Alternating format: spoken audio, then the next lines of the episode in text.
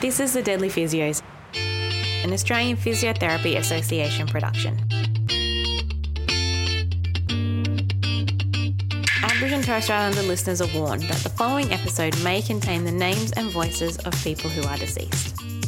We would like to acknowledge the traditional custodians of the many lands across Australia and pay our respects to elders past, present, and emerging. We recognise their enduring connection to the lands and waterways of this country and thank them for protecting and maintaining this country for us and future generations. In this series, our host Cameron Edwards interviews deadly physios from around Australia. And by deadly, we mean something that is awesome or fantastic. So join us as we have a yarn and enjoy some deadly stories.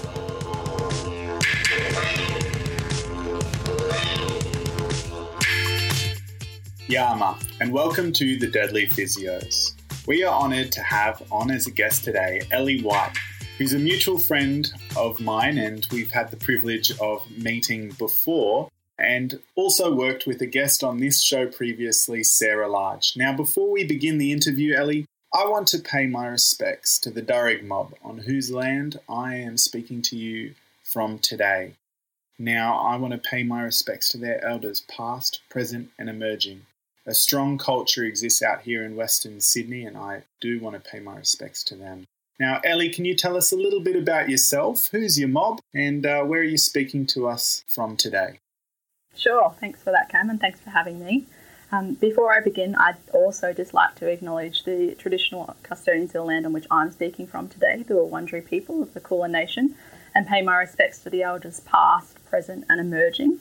I think also working in healthcare, it's important that we acknowledge the use of traditional medicine and traditional healers in communities and the important role they've played in our mob for over 60,000 years. A little bit about me I'm Ellie. I'm a proud Gidja woman, which is from the Kimberley region of northwestern Australia. My Aboriginality stems from my father's side, then I've also got some English heritage on my mum's side, and they're from Benalla, which is in Victorian country.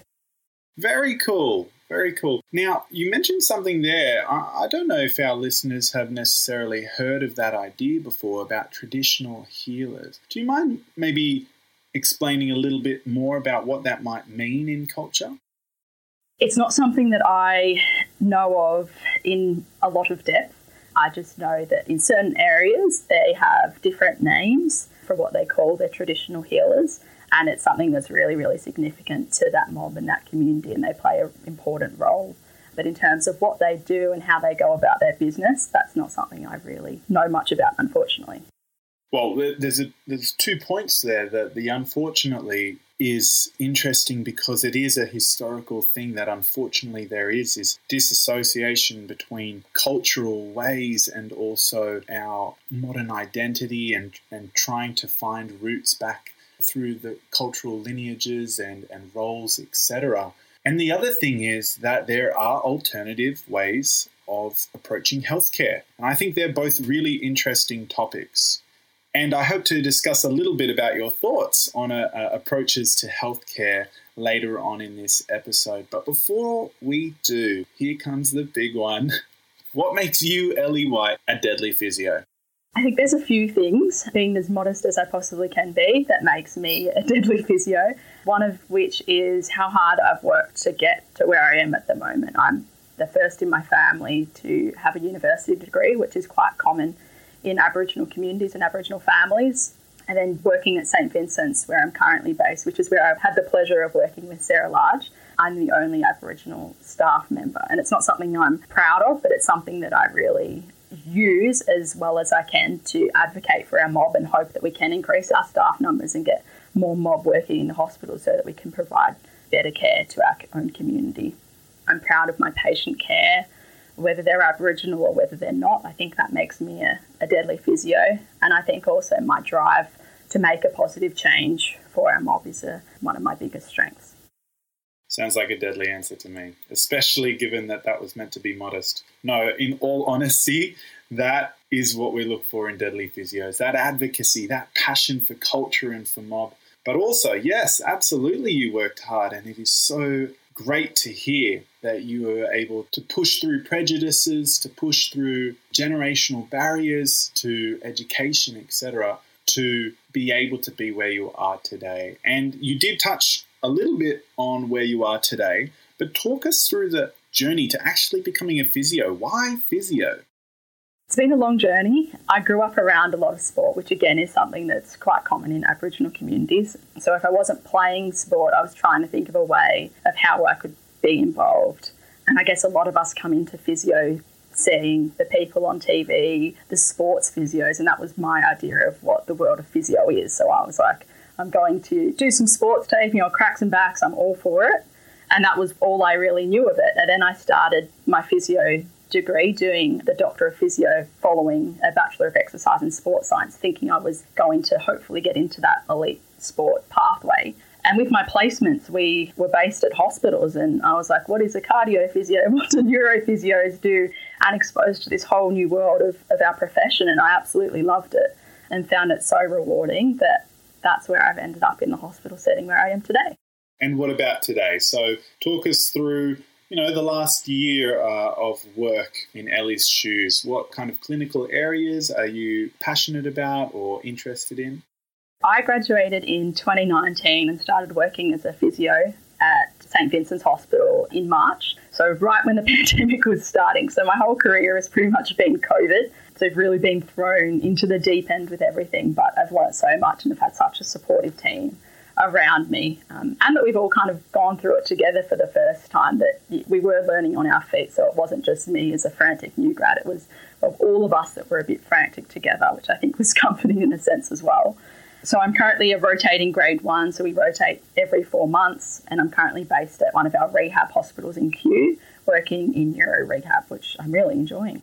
Well, it's an important thing to enjoy what you're doing and great to have that exposure as a level one going around. And for our listeners, this is the St. Vincent's down in Victoria because we do have one up here in Sydney that I know of. But that's important to note as well that Ellie, you weren't just doing COVID in nice, you know, open city, so to speak, but you've experienced one of the hardest lockdowns in the world. Talk us through how that may have impacted your day to day work as a physio? I think it was difficult in the sense that we didn't have an outlet from work that we normally do in terms of our social settings and going out to brunches and, and nice walks outside of our 5K. So we didn't really have that escape and on the news everything was COVID related and work was all COVID related. So it was a bit hard to, to separate work and outside of work.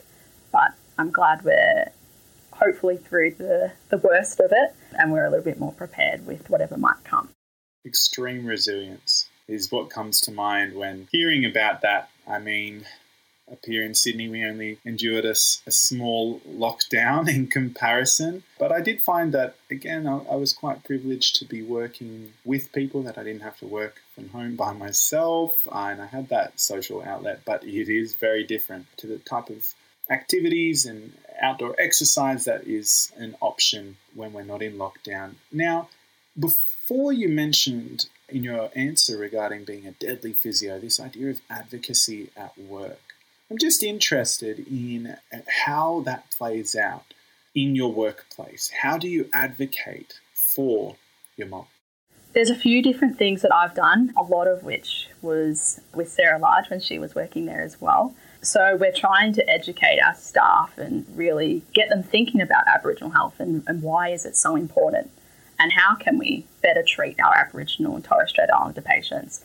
So we've started doing a morning tea during NAIDOC week, which I know it sounds very small, but we're trying to do lots of little steps to make a big difference.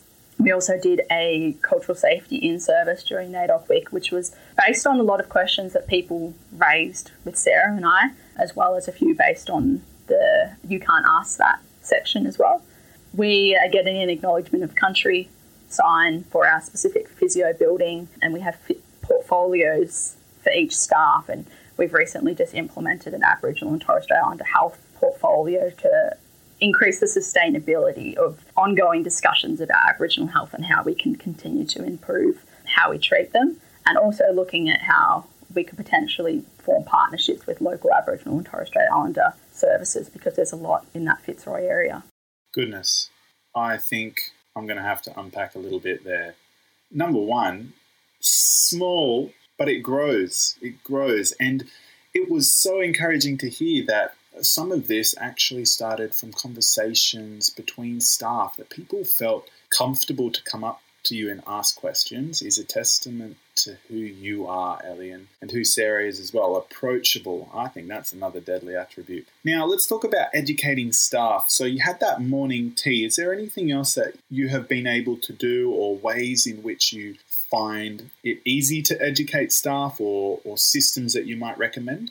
With our presentation, there were quite a few different resources that we directed people to, a lot of which are on Instagram. There's lots of amazing resources there, like Clothing the Gaps, Black Business, lots of things that are sharing Aboriginal stories and kind of projecting and amplifying Aboriginal voices because a lot of people might not have Aboriginal people in their social circles or their family and, and not be as exposed to it or or might be nervous about how, to ask questions. But whereas these things, it's it's important to educate yourself, and then if you were to ask a question, know the best way to kind of go about it. Other resources you can't ask that is another one. This podcast was one that we recommended as well. TV shows, black music. There, there's so many. I've actually been quite astonished at the reach of this podcast, and it's always encouraged me that it has become a resource in which people can use it for their personal learning. This was its intention, but it's great to see uh, that it's accomplishing its work. And I couldn't agree more. You know, we're going to come to a, one of my favorite little segments, so you can't ask that shortly. But also, yes, that ABC series and, and black music and black films and things like that are really great resources there. And as you said, it, it's all pretty simple. I mean, even Instagram and these social media sites have ways that we can, or, or things that we can access to help educate ourselves. Now, the second thing I wanted to unpack there was the portfolio. Can you talk to us a little bit more about what's involved in that portfolio? So that's only something new that I raised with my manager, and he's a big advocate and pretty much takes on whatever I raise with him within reason. He's all for improving our cultural safety in the department and then wider as a St. Vincent's hospital. I'm not sure what it's like in other hospitals, but we each have a portfolio that we're assigned to. So they can be different things like student coordination or our social committee or research. So we've got a specific one now that's set, which will be ongoing for Aboriginal and Torres Strait Islander health which I think is such a great idea and really helps to increase that sustainability and know that it is going to be part of the discussion for years to come and continue to build on the things that they organise. So they'll be looking at organising morning teas and cultural events, getting speakers in throughout the year, notifying other staff members of culturally significant dates and just an outline of what that specific date means to our people and just in general, increasing the knowledge of the Aboriginal and Torres Strait Islander culture, and hopefully that helps to carry over to have better understanding of our patients and, and how we can provide better care to them. Wow. That's what I have to say. Wow. The idea of a portfolio is slightly novel to me, and perhaps our listeners may be using other words in their workplaces. But to have one specifically for the purposes that you've just mentioned, I think is really admirable and forward thinking. So, congratulations on that one. The last thing I've got for you, out of what you mentioned before, was the forming of partnerships. I want to know how you went about doing that so that our listeners can also follow in your footsteps. So, it's not something that is completed yet. We're still in the process of branching out to the community and figuring out what we can actually offer them and how we can come together, which has been difficult during COVID times. But also, I think if they potentially come to our service when they're in, in better health, perhaps like as an outpatient, then perhaps when they come, if they were to come as an inpatient, they have this background knowledge of St. Vincent's has done this and they've helped us that hopefully that helps to make them feel more welcome and more trusting of our health service so that we can deliver better care to them. Again, admirable. There is this reaching out to community that is something that I find people are often scared to do, to take that first step even the thought of it might be on people's minds, but picking up the phone can sometimes be hard. What would your advice be to people who are at that stage but haven't yet taken the step to engage with community? I think you've got nothing to lose. We're such a welcoming and accepting mob that if you come to us wanting to help in any way, shape, or form, we'd love to have you as part um, of an ally and for you to stand with us for a better future. So give it a shot. You've got nothing to lose. Nothing to lose. Nothing to lose. Here we go. We've got a question in which, Ellie, you have nothing to lose from as well, but everyone has something to gain from. On today's segment of You Can't Ask That, I want to ask you why can't Aboriginal and Torres Strait Islanders just access healthcare like everyone else? What's so special about them? It's something that we might hear with those racist undertones, and I'm interested in wondering how you would combat this type of question or the biases behind it. I would try to combat it with a lot of education. There's a lot of reasons why Aboriginal and Torres Strait Islander people don't access health like their non Indigenous counterparts, all stemming back to colonisation and horrible things that occurred and still continue to occur, and the ongoing effects of that through intergenerational trauma. A lot of Aboriginal people have a mistrust for government services stemming back to stolen generations. So I think that's one of the main reasons, as well as the stereotypes and casual racism and prejudice that people might have without actually knowing it. I sometimes wonder about this term casual racism. I know what it means, but it, it just it irks me only because of the term that racism can be casual and it upsets me that that can be the case. And I am interested in what your thoughts are about any experiences you may have had with casual racism or intended racism for that matter of fact. And then if you could give us a little bit more information on what intergenerational trauma might mean. I fortunately, which I shouldn't have to say fortunately because it shouldn't be something that I'm grateful for, but I haven't experienced any intentional racism. But that being said, I've I've had a lot of family and friends that have had to experience horrible comments, which is completely unreasonable and unfair purely based on their culture. I've had a lot of casual racism over my life where people have said things that isn't true or isn't fair and they don't mean any harm by it, but their comments have been quite hurtful. One that really stands out to me was actually at my workplace working with a patient, and she told me that I was too pretty to be Aboriginal which is something that's quite common, unfortunately, that a lot of people experience. She went on to say different things about that about being full Aboriginal and different percentages, and that I would obviously rather be full white as opposed to full black, even though I continued to try to stop her. And I know, well, that wasn't very casual in her approach, but I know she didn't mean any harm, intentional harm, but I don't know how what her thought process was, thinking that these comments would be okay to say to anyone and, for it to not be hurtful. So these comments do come up and they are hurtful, so I encourage people to think before they say and to know their privilege and know the, the way to word questions if you're not sure in a respectful way and also educate yourself to, to know better as well. In terms of intergenerational trauma, that is trauma that's being passed down through generations and generations. For example, my grandmother was a part of the stolen generations. And that trauma can be passed down through my dad, through to me, and eventually onto my children. So it's not necessarily that I've experienced that trauma myself, even though there has been trauma throughout my life, but not to the extent that my grandmother experienced. But there is an ongoing effect of what history is, has held. No, it, it's truly tragic to hear that you had to experience those words spoken to you, over you, about you by someone who doesn't know which kind of person you want to be or who you thought you could be or who you would preference if you would change yourself at all to make these as snap judgment assessments. As you said may not have meant that intentional harm but we do need to think before we speak. You know recently i just did some modules regarding ndis clients and it was speaking about the way in which the clients are framed in terms of living with a disability rather than being a disabled person. And the language that we use is powerful. It then feeds into that intergenerational trauma. And I am staggered that people think that trauma can't be generational. I mean, it doesn't take very much to see that wealth can be generational and you know success can be generational sure there can be outliers and vice versa in a negative context when we talk about intergenerational trauma. So I want to thank you so much, Ellie, for sharing that with us because it is personal stuff. It is becoming vulnerable to listeners, and we really appreciate that you felt comfortable to tell your story here today.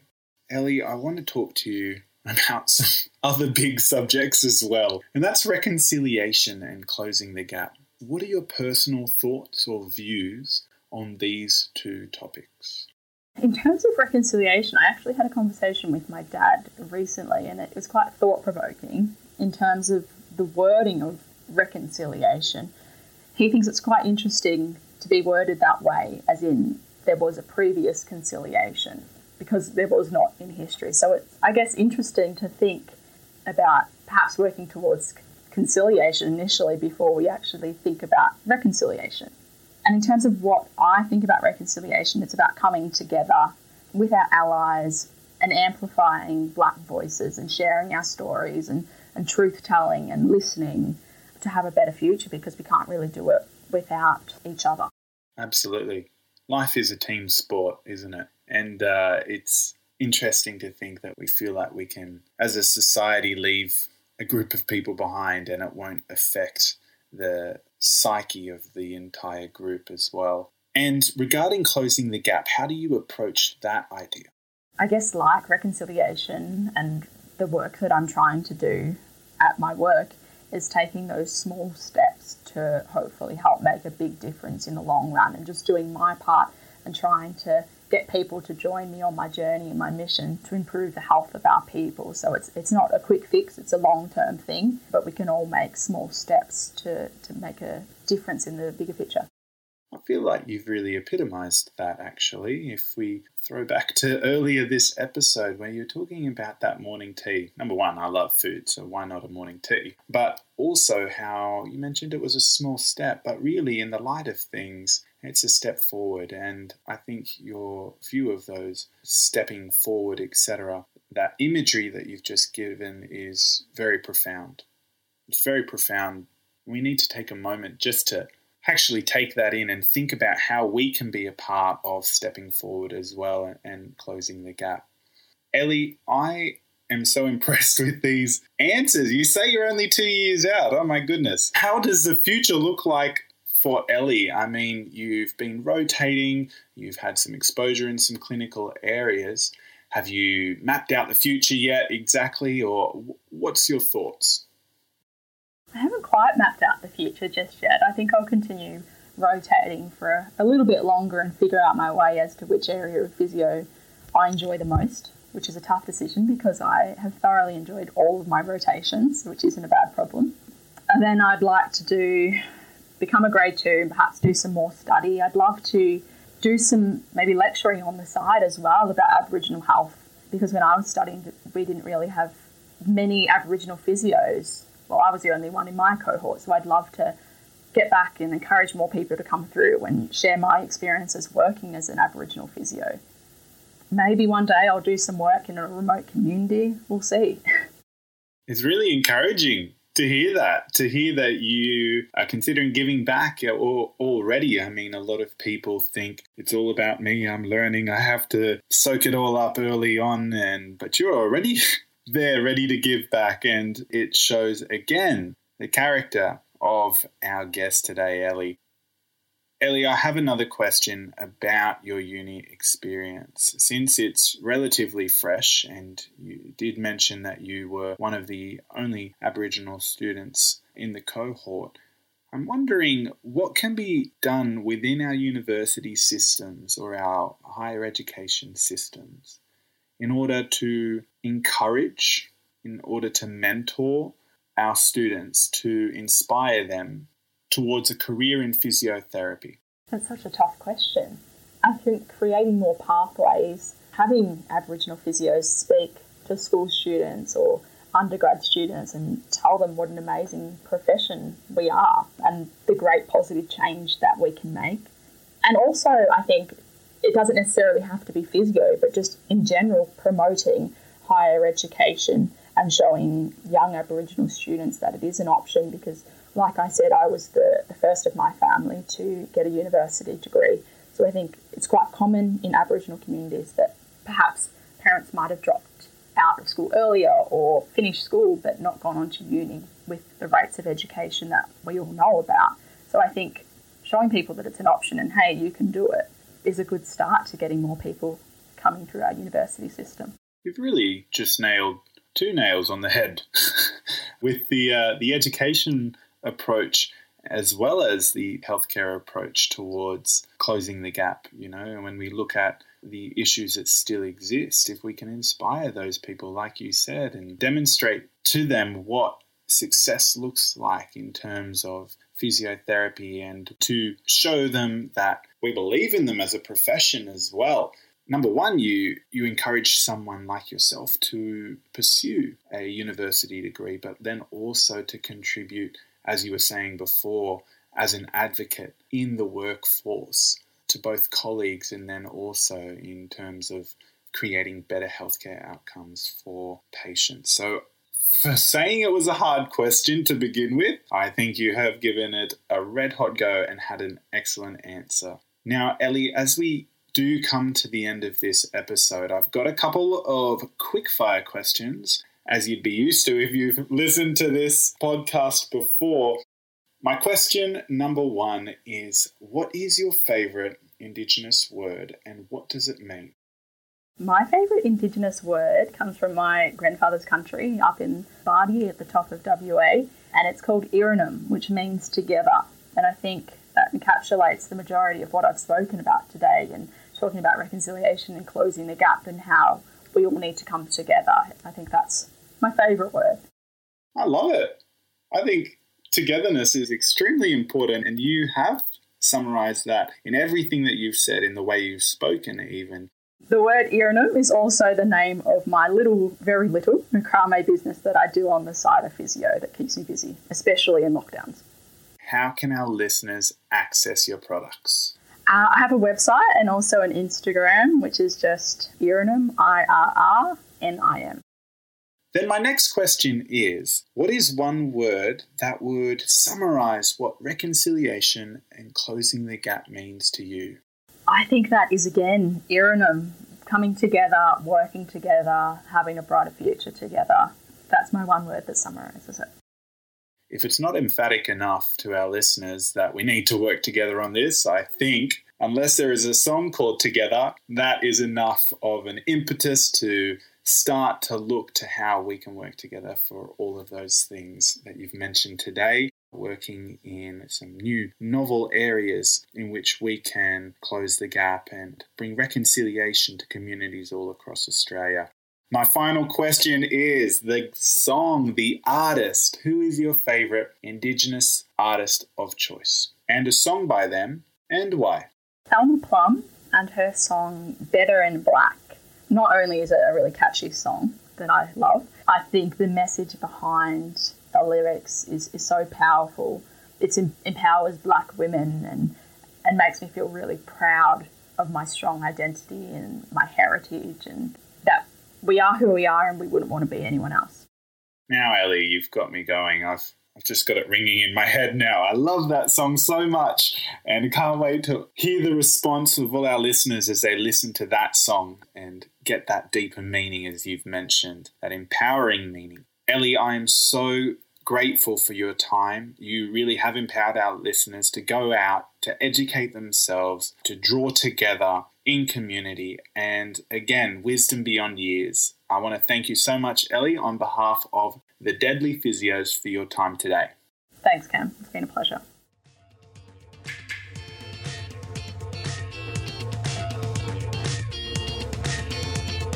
Thanks for listening to The Deadly Physios, an Australian Physiotherapy Association production. To learn more about this episode's guest and the Deadly Physio series, head to our website at australian.physio forward slash the Deadly Physios.